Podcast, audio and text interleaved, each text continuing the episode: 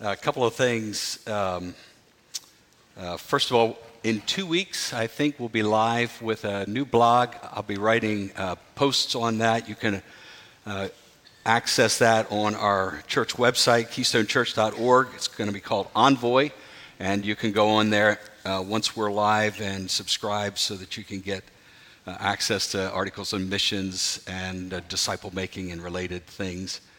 And uh, hope that that will be of some benefit to you. Um, I want to say thanks again to the mission agency representatives that are here today. And uh, even if you're not um, really contemplating going to the ends of the earth as a, as a, a global worker, don't walk by them and look dead ahead, fearful that they'll ambush you and try to get you to do that. That's not what they're here for. In fact, uh, just to give you a little testimony, my wife and I were uh, visiting a seminary, which I ended up going to. And um, we happened to be there for a mission conference. And we were so discouraged. Something, I don't remember what, but something had happened before we went. And it looked like we weren't going to be able to afford to go to seminary. Uh, there was some financial issue. And uh, we probably should have canceled the trip, but we went and we just really down in the dumps. And we thought we knew what God had planned for us. And now we're thinking apparently we didn't. And so we had the morning session in chapel, and we were sitting at a little table at the cafe on campus. and um, there weren't a lot of tables, and one of the mission reps was, uh, came through and he said, can I, can I sit at your table? I said, Sure. Well, that turned into about a two and a half hour conversation as uh, we got acquainted with him and he got acquainted with us, found out a little bit what we were struggling with and just ministered to us for those two hours and so impactfully changed not only our perspective on what was happening, but our perspective on God. It, it, was so impactful to us that we ended up becoming supporters of theirs for the next 25 years. And so you never know what kind of uh, conversation you might have with another brother or sister that's here uh, to recruit global workers, but they care about you because they love Jesus, and you should care about them because you love Jesus as well. So, encourage you to um, take the time to strike up some conversations after the service today before you go to dinner or home. Well, I hope you um, got the memo and the reminder that we sent out on Monday about Mission Summit. Encourage you to bring a paper Bible along today because the verses are not going to be up on the screen. And um, uh, just my, my desire is to see us mark up our Bibles and look at them then months down the road and even years down the road and be reminded about the, the things that we heard a certain time or the things that we jotted down. And so if you have a paper Bible along, encourage you to open it to Matthew 28 a while this morning. The title of my message is What Kind of Christians Will Your Children Be? And last night we talked about what kind of church will your uh, children have in, in the future. And by the way, if you missed last night and you'd like to see that, we did record it. Uh, it's videotaped. If you'd like to see it, you can send me an email. I'll give you a password to get access to it. Uh, we want to talk. We talked a little more freely last night than we would have uh, wanted to with a live stream going. Same with tonight's service as well. Even before I became a pastor, I knew that there was a common complaint that marked most youth, most youth pastors. And that was that they, they perceived that all the parents of a lot of their students, anyway, all they really wanted out of the youth ministry was keep their kids away from drugs and alcohol and pregnancy. And, and in some ways, that's a really low bar, right? There's a whole lot more that we would want to see in the lives of young people than that, who are, we're hoping to come to know Jesus, and we're hoping for a lot more than that. Uh, on the other hand, it's kind of a really high bar to look to the youth ministry and say, we expect you uh, to do what really should be our responsibility as, as parents. I have more confidence in all of you parents than that. I think of uh, greater aspirations for you, for your children. And if I were to sit down and ask you, parents, what do you really want your kids to become? as they grow up and hopefully and prayerfully come to follow Jesus, what, what you're looking for. You're probably looking for uh, kids who are going to notice the needs in others and try to help them. You're going to hope that they are, grow up to be kind people. You're going to hope that they grow up to be generous. But what is it, as you, as you think about your, your children, and maybe you've got teens already, or maybe you've got young adults, or maybe you've got two year olds, as, as you think about those children and hopefully they come to know Jesus Christ, what is it that's going to set them apart from unbelievers who are pretty good people? They're moral people. They, they have the same kinds of interests in people who are needy that your kids will. They have the same kind of kindness, they have the same kind of generosity. What is it that's going to set them apart and make them distinct and make them different? And I want to give you two answers to that question this morning a gospel assurance and a gospel assignment. That we who follow Jesus Christ, what sets us apart from other people who are nice people, who are good people, is that we have a gospel assurance and we have a gospel assignment. By gospel assurance, I mean that we believe we are saved from uh, our sins by Christ. We're saved from our sins by Christ. But that gospel assignment is just as important as the gospel assurance. And that is that we are saved to make disciples by Christ, for Christ. Saved to make disciples for Christ. Now, the theme of our weekend is that legacies are unavoidable. We talked last night about the legacy that a church leaves for their children, for the next generation. And this morning, we want to talk about the legacy that you and I, as older adults, I don't mean old like me, I mean parents, what we are going to leave to our children. And what I mean by that is, will the convictions and the values that we hold be the ones that our children end up holding? Are the ones that we hold, this is an even more important question. Are the ones that we hold the ones that Jesus gave us? Are the values and convictions that you and I hold, are they the ones that Jesus gave us? Are we living out those values? Are we living out those convictions that Jesus gave us? Now, the direction of this weekend came as the result of two conversations I had back in early July. I was on the phone one day with a representative from a mission organization. And in the course of our conversation, he said to me, he said, we were talking about disciple making, and he said, hardly anyone who comes to our agency these days and wants to make disciples someplace else around the world has been making disciples in their own backyard. They want to go over there and do that, but they really haven't been doing it at home. And I thought, wow, kind of even scary for the whole mission enterprise. About 24 hours later, I got a call from a friend who serves uh, as a, a gospel worker in a closed country. And in the course of our conversation, we were talking again about disciple making.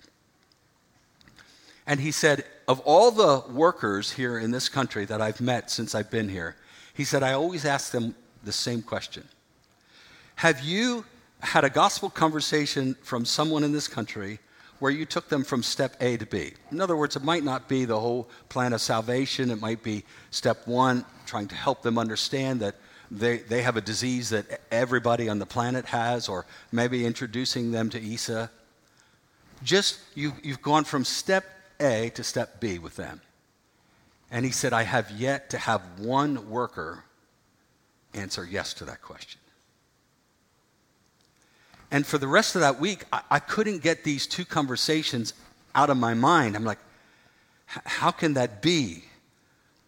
That we're sending people to the other side of the globe and around the world to make disciples, and, and, yet it doesn't seem like people are making disciples here before they go.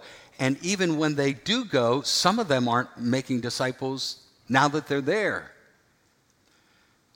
And the more I thought about it, the more I realized I wasn't looking at a mission problem, I was looking at a local church problem. Be, because where did those people come from? Who, who, who sent them? And I, I came to this conclusion that Christian missionaries come from the pool of people in the local church who are mission Christians. That Christian missionaries come from the pool of people in any local church who are mission Christians. And what I mean by that is not only people who support global missions, but that they are convinced that Jesus gave them, not just the people who are going overseas, that, that, that God gave them, Jesus gave them a mission as well, and that is to make disciples, no matter where we live, no matter where we are. And so this morning, I want to try to make this case to all of us that we who follow Jesus have been given marching orders by Jesus Christ. And those marching orders are to make disciples where we're at. To make disciples where we're at. That's true of your spouse. That's true of your care group members.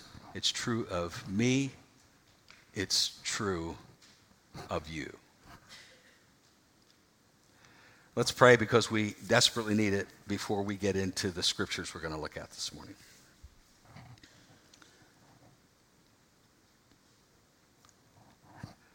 There's a lot of things, Father, that we are busy doing. And most of them are good things. But I know as I've been wrestling these last number of years, am I doing what Jesus told me to do? Or is it even on my radar when I'm in the presence of people who don't know Jesus? That, oh yeah, wherever I'm at, I'm to be on duty for Jesus as a disciple maker. The things that are preoccupying me when I'm away at some event. Does it even cross my mind that there are folks here who don't know Jesus? And that maybe He could use me to take them from step A to step B.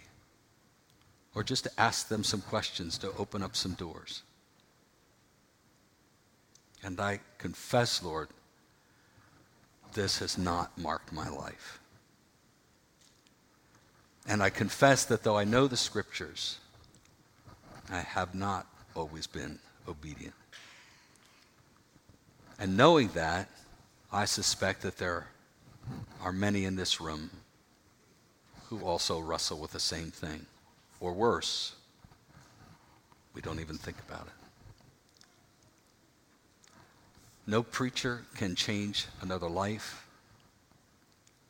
No speaker, no either brother or sister in Christ can change anyone else. We can only change ourselves as you change us. We can only make alterations to how we think and what we do if the Spirit of God flows through in conviction and the power to change. And that's my prayer this morning. I pray that your words would be heard, mine forgotten, you would be exalted, we would be helped and impacted for the glory of Christ and the cause, his cause among the nations. In Jesus' name, amen. Matthew chapter 28, the final verses of that book probably familiar to most of you. You've been a Christian any length of time. And Jesus said this to his disciples right before he went back to heaven after he had risen from the dead. We're going to ask ourselves two questions this morning as we look at several texts. And that is what is the assignment? What is the assignment that Jesus has given us? And then, secondly, who's that assignment been given to? So let's read these verses, beginning verse 18, Matthew 28. Jesus came and told his disciples, I have been given all authority in heaven and on earth. Therefore, in other words, there's a connection there to the authority that Jesus has received from his Father. Therefore, go and make disciples of all the nations, or really all people groups, since national boundaries change all the time. Make disciples of all people groups, baptizing them in the name of the Father, and the Son, and the Holy Spirit. Teach these new disciples to obey all the commands I have given you. And be sure of this I am with you always, even to the end of the age. In other words, you're not on your own. What is the assignment? Right out of the gate, he says, Go. That's the very first word that sounds like a command. Go. And as you go, make Jesus followers of all the people groups, all the nations. And so, if this is about people groups like the Turks or the Ansari people or the Brahmins or the Tutsis, then this is a missionary assignment, right? It, only applies to people who are selling everything they have and they're moving somewhere else than they currently live. They're saying goodbye to their families, saying goodbye to their cultures, saying goodbye to their, to their streets, to their homes, maybe even to the, lot of, a lot of their possessions, and living somewhere else, maybe for the rest of their lives. Only applies to them. Surely this is a missionary text. Go. But isn't it true that no matter where we live, we're always going somewhere? We're going to a movie, we're going to a concert, we're going to school, we're going to work, we're going out on a date, uh, we're going to school, we're, we're going to the store. Jesus didn't specifically say here, go as in go around the world. He simply said, go. And furthermore, the word go is really not the main event of this command. It, like, and hang on here, I know you don't like grammar, but it, along with the words baptize and teach, they're all participles. Y'all remember what participles are, right? All right, take a verb and hang ing on the back end of it. That's mostly what participles are. So going, baptizing, teaching. And they usually modify either a noun or a verb. In other words, they're not the main event, they're pointing to something that is the main event. There's only one verb in this text that's an imperative, that's a command, and that is the verb, anybody want to guess?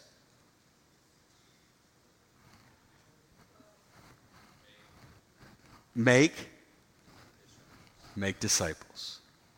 Make disciples. That's the only verb in this text that is a command. Jesus says, make disciples. How do you make disciples, or what kind of disciples you make? You, you, you make them as you're going, and then the kind you're making are baptized disciples and taught disciples. Now, my guess is that every genuine Christian here believes in this Great Commission that we usually call it. That we're to make baptized and taught disciples. That, or at least somebody is. Perhaps where we might divide is the question over who is this for? Who was Jesus talking to when he gave this command? Is he just for missionaries who do go across the sea? Is it just the original disciples he was talking to on this day, the apostles, men who became the first missionaries? Before we try to answer that question, let's make sure we have uh, one important feature nailed down namely, what in the world is disciple making? What does it mean to make disciples? We might be assuming too much to assume we all agree on what that means. Does it mean evangelism? That is, telling unbelievers about Jesus? Uh, does it mean helping immature Christians become more mature? It's interesting that we even have this kind of division in disciple making. So we think about evangelism oftentimes over here and discipleship, this process of uh, a, mat- a, less uh, mature Christian becoming more mature. So we usually use those two different words evangelism and discipleship. But the word disciple making is a single word in the Greek language that this Bible was originally written in. I've came across this a number of months ago, and I'm still trying to find primary sources for, but a number of sources have referenced this man's name. A guy by the name of Charles Adams, back in 1850, was the first one, supposedly, who took this single word of disciple making and tore it into two pieces. Th- that, that it is a process in which uh, we tell people about Jesus and then those who come to faith in Christ, we help them grow, we help them start this new life, this, this journey of faith in Christ. And it's interesting um, for me to have come across this in the last few months because in the last few years, I've been pondering this. Uh, I've had a lot of conversations in the last year and a half uh, with Christians and other pastors as well as missionaries and increasingly have, have come to realize that the vast majority, I think this is true, the vast majority of Christians think about disciple making primarily in this, uh, focused on this side of the, of the fence, so to speak, of helping people become more mature Christians, or even helping myself become a more mature Christian. I'm, I'm discipling myself, I'm growing in Christ. The problem is when we have divided a word that Jesus never intended to be divided, most of us prefer to think about our role in our participation in on this side of the fence. Because in, in most cases, we're dealing with people who want to grow in the Lord, as opposed to this crowd over here who we might face some opposition from. They might not be receptive to hearing what we have to say regarding the gospel. I was talking to a sister uh, last week or the week before about her sharing the gospel with people. She said, I've lost friends over this. They don't want to hear what I have to say. But, she said, this is still Jesus' call in my life. Do, do, do you see what I'm getting at?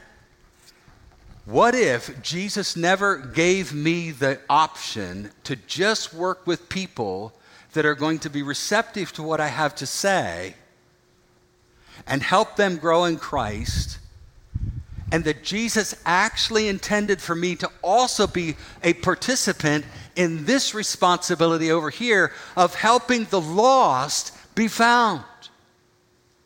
And risk, risking opposition, resist uh, p- potential pushback, and, and maybe someone's going to shut me off, and maybe someone's going to say bad things about me to other people. That Jesus says, nonetheless, this is what I want you to do. This is what I'm calling you to do. This is why I left you here. What if that's the case? The reality is, if I, I like chocolate chip cookies, if any of you want to make me some. But the reality is, if you're going to make a cookie, you have to make it before you can improve it. Right? You have to make it before you can improve it. So if you're going to make a batch of cookies, you get the raw materials together, you get the egg and the flour and the and the extract. I make it sound like I know what I'm talking about. The chocolate chips, uh, sugar, and more sugar and flour. And then you, you mold them and you put them in the pan and you slide them in, in the oven and then you bring them out and now you have a cookie. You can't improve the cookie without making the cookie. In the same way, we can't make disciples without starting with a new disciple. And the question is is that what Jesus meant? And part of the evidence of the answer to that is what did the early church do? What did the early church do? And we're going to look at a couple of verses here. Let's start with John chapter 20, verse 21. To try to answer the question who's been given this assignment to make disciples? uh, this is after Jesus rose from the dead. Starting in verse 19, we'll read down to 21. And again, if you have your paper Bible along, I hope you, you underline things and highlight things so that these become refreshers for you in the months ahead. That, eve- that Sunday evening, the disciples were meeting behind locked doors because they were afraid of the Jewish leaders. And by the way, if you're afraid of people who don't know Jesus, you're a good company. These men who transformed the planet during their lifetimes, they're, they're locked behind doors because they're afraid of the Jewish leaders. And suddenly, Jesus was standing there among them. He came right through the walls. Peace be with you, he said. Don't, don't you love that line? Jesus is saying, Don't be afraid. Peace be with you. I don't need to be afraid. I, am here. I, am with you. Remember the Great Commission? I, I'm with you always, even to the end of the age. As he spoke, he showed them the wounds in his hands and his side. And they were filled with joy when they saw the Lord. And again he said, Peace be with you. And then he said this As the Father has sent me, so I am sending you. As the Father has sent me, so I am sending you. Now, the Father sent Jesus on a mission. We know that mission was, yes, to come and teach, but the, the apex of the mission was to come and die for sinners like you and me, be buried, and then raised from the dead. Jesus' mission is now complete. And there is a new mission that is now flowing from his mission. It's, it's a mission to reach the world with this incredible message that Jesus died and rose again to offer them hope, to offer them a reconciliation with his Father, who is at odds with them in their sinful state. What a phenomenal mission. By the way, if I was Jesus, I would have never entrusted me or any of us with this mission. It's too precious, it's too important. But he did. As the Father sent me, so I am sending you. You go, you represent me to the world, you tell people about Jesus. Now, when, when, when Jesus is sending his, uh, his disciples out, he's less concerned about geography than he is fellowship. And what I mean by that is it's not just that he's sent, sent to a new, ad, he's not talking about his disciples just being sent to a new address. He's talking about them being sent out from this, this safe, comfortable environment, namely the people of God. I'm sending you out of this holy huddle to invade the world with this good news, with this gospel, with this hope that these people desperately need, even though most of them don't know it. Sending you out from the fellowship. So we talk about our, our missionaries. They're, they're sent to the other side of the world, to other countries, but you and I are sent out of this place today into the world, to go into the world the rest of the week until we get back together again in this safe and warm and life giving place. Now, the question again is who's the message for? In front of him that day were 10 disciples. Thomas was missing, Judas had taken his life. There are 10 disciples there, and Jesus is talking to them. There might have been more people there, we just don't know that. Was it just them? Was it only these men that he's tasking with this responsibility? Now, it's true that they made great strides in the world during their ministry. They got to places like India and Iran and Syria and Greece and Asia and Egypt. But you remember what the, the scope of the mission was? You'll be my witnesses and you'll be my witnesses starting where? Jerusalem. And then where? Judea. And then where? Samaria and ends of the earth. And there's no way those 11 apostles, plus a few others, accomplished that mission. They didn't live long enough to do it. And so, who takes their place after they're done with their work? They died. Now, who's next?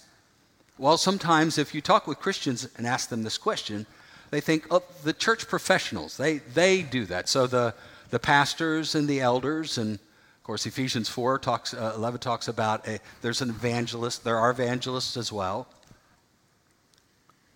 Is it, is it limited to them? Look at Acts chapter 4. We looked at this passage last night. Acts chapter 4, the um, verse 31. And we said last night, we're not really sure whether this was a group of just the apostles or if there were uh, all believers there. It's most, most versions of the Bible, most translations appear to take it as if there was a larger group of believers here than just the apostles. Uh, the word for that some of your Bibles, uh, ESV, I think, says they returned to their friends. Um, the, the, the Greek text simply says they returned to their own, so it's kind of ambiguous. But it says in verse 31 of this text, if it's a larger group, it says after the prayer meeting, uh, the meeting place shook, and they were all filled with the Holy Spirit, and then they preached the word of God with boldness. Whoever was there, all of them went out and did it. So 50 50 chance that it was more than just the apostles. Let me get, take you to what I think is a slam dunk, though. Acts chapter 8, verse 1.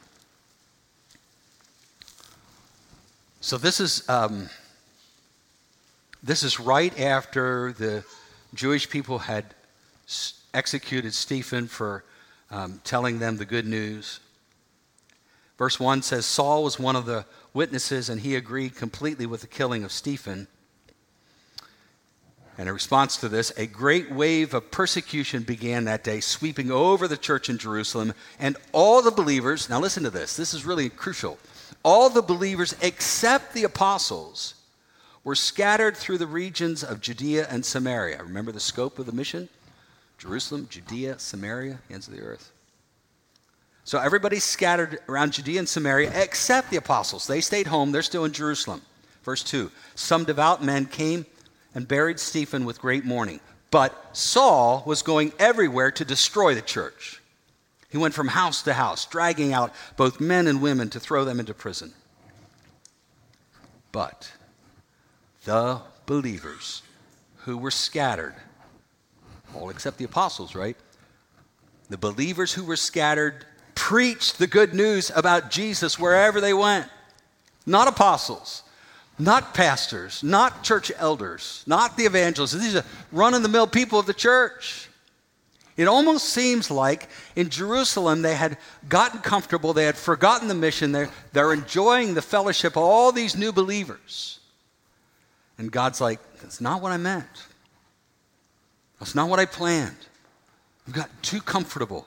I'm going to move you out so that you can do what my son said to do. And wherever these church members went, where they pitched their tents, if they moved in with relatives, they rented apartments, they were telling people about Jesus, working to make disciples. We said last night the number of Christians, let's just give a, a kind of an estimate, number of Christians before Pentecost was maybe about 800. Fast forward 170 years, despite no mass communications, no instant travel. That number had exploded to about a quarter of a million Christians. And in the next 100 years, from 200 AD to 300 AD, that number had grown from about a quarter million to 6 million people, or a t- 10% of the population of the Roman Empire. What could explain that kind of possible growth? And what is different about that from the massive decline of Christianity in our nation? 50 years ago, 90% of Americans say they're Christian. 75 years ago, that's down to 75%. And today, that number is down to 63%. What, what's happening? The, the early church believed that Jesus was speaking to them. And, and I want you to imagine this scene back in John 20, 21. Picture the room, locked doors, Jesus suddenly appears. Are you in that circle that day? And Jesus is talking about him sending them. Are do you see yourself in that circle of 10, of 11 apostles? Do you, do you see Jesus make eye contact with you? Has Jesus commissioned you to make disciples? Not, not the person beside you or in front of you or behind you. Not the person who's been a believer longer than you have. Not the person who knows more of the Bible than you do. But you?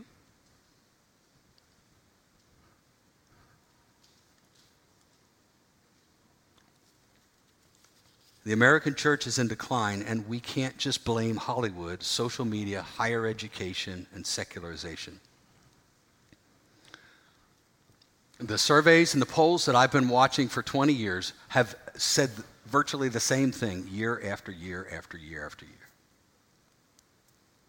And that is that in America, only one out of 10 Christians has shared the gospel with anyone in the last year. Any known unbeliever. And I'm one of the nine.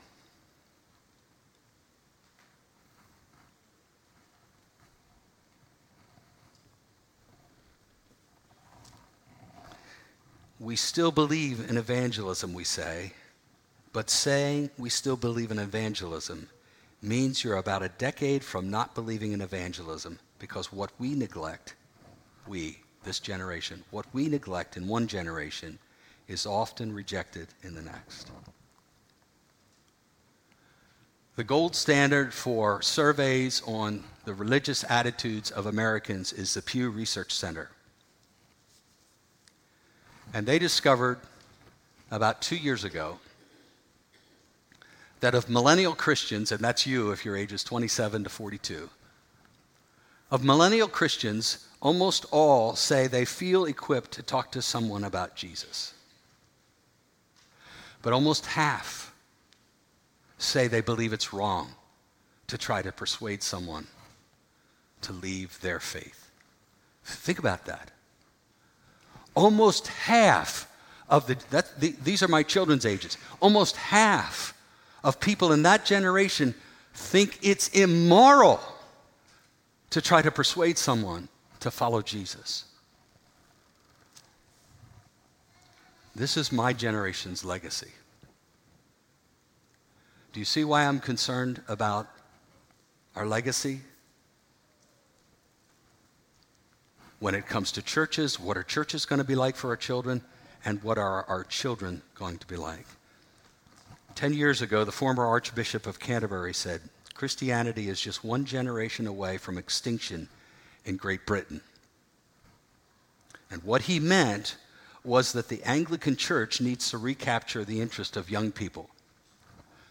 I don't know what he had in mind pizza parties. I, all I do know is that I think Jesus would disagree with him and would say, if you will all become disciple makers, today's church will explode just like the early church did. Not just in numbers, but in faith and vitality and joy and deploying people to the streets and to the nations. You know, when Jesus assigned his followers to be witnesses, he didn't start with the ends of the earth. He started with Paradise and Ronks and Strasburg and Lancaster and Coatesville and New Holland. So what? Now what?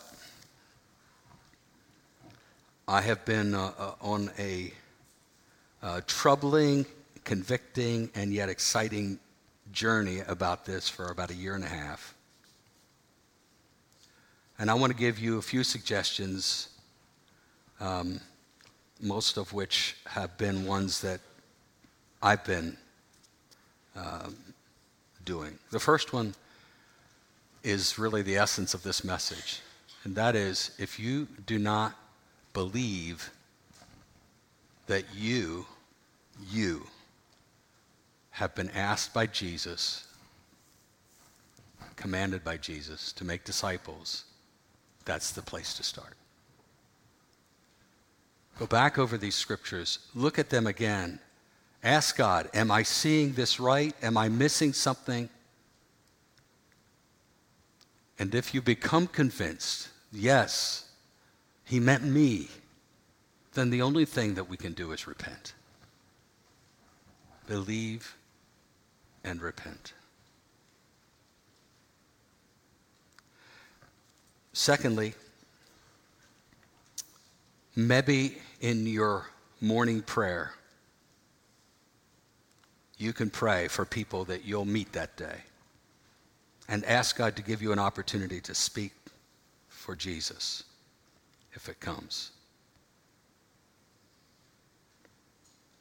By the way, one of the things that I did as a pastor, I used to always kind of excuse myself and say, I, I work mostly with Christians. I don't really meet many non Christians. So um, early 2022, God told me, okay, let's see if that's true.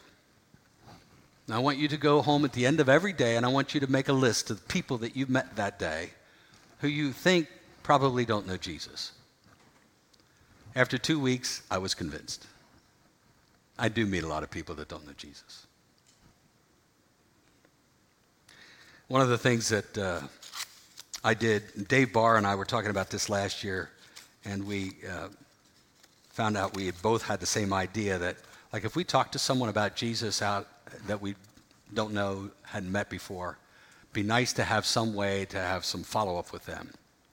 And so we decided both going to make like little business cards and be able to hand them out to people. So uh, we, we challenged each other to do it by last Thanksgiving. He succeeded, I failed. I got done this summer. But my little card just says, I, I paid 20 bucks, 22 bucks for these online. I got 100 of them. On the front, it says, Jesus died for it. Underneath, it says, many issues, one problem. On the back, it has my name. Beneath that, Jesus follower, Pennsylvania, and then my phone number. I don't have my address because I don't want unstable people showing up at my door. So you might do something like that. Read a book on evangelism, because I, uh, I think that's the piece, that's the side of the coin that we're most adverse to. Um, I've got a couple of suggestions here. Sharing Jesus without freaking out, evangelism the way you were born to do it. Uh, evangelism and the Sovereignty of God by J.I. Packer, great classic. And this is one of my personal favorites, Taking Men Alive by Jim Wilson. Sounds kind of gross, but um, he's a he was a veteran personal evangelist, and I just am challenged and encouraged by things I read in there. Podcasts, just put in evangelism um, on your internet search line and podcasts, articles, and so forth. Maybe if you're not a person who has a daily worship time, that's the place to start. You're not going to be convinced and convicted by the Holy Spirit if you are not looking at the Word and reading this over and over. And the other thing is, by reading the scriptures over and over, you'll be better prepared to also help a new believer start his or her life with Jesus. There's one other thing, that you can pray about this. I'm starting a group in, in January. Um, it's going to be an experimental group. I, I tell the people we're, we're going to be lab rats to see if we can do something together as a small group of people to help each other grow in making disciples.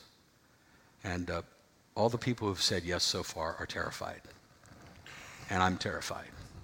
And so I think that's healthy. And if it succeeds, if it's effective, we'll reproduce those kinds of groups in the years ahead. And maybe that'll be something that you'll eventually be part of. Father, I, I want so bad to be the person that Jesus called me to be. My weaknesses, my sin, my pride, and a thousand other things stand in the way. And so I pray that you would help me be faithful. And for all my brothers and sisters here this morning, I pray the same for them. That they would just pray about taking one step, just one step toward disciple making. And for them to really believe, even in doing that, that you want to, you want to answer them. You want to help them. You, you are far more invested in their success than they are.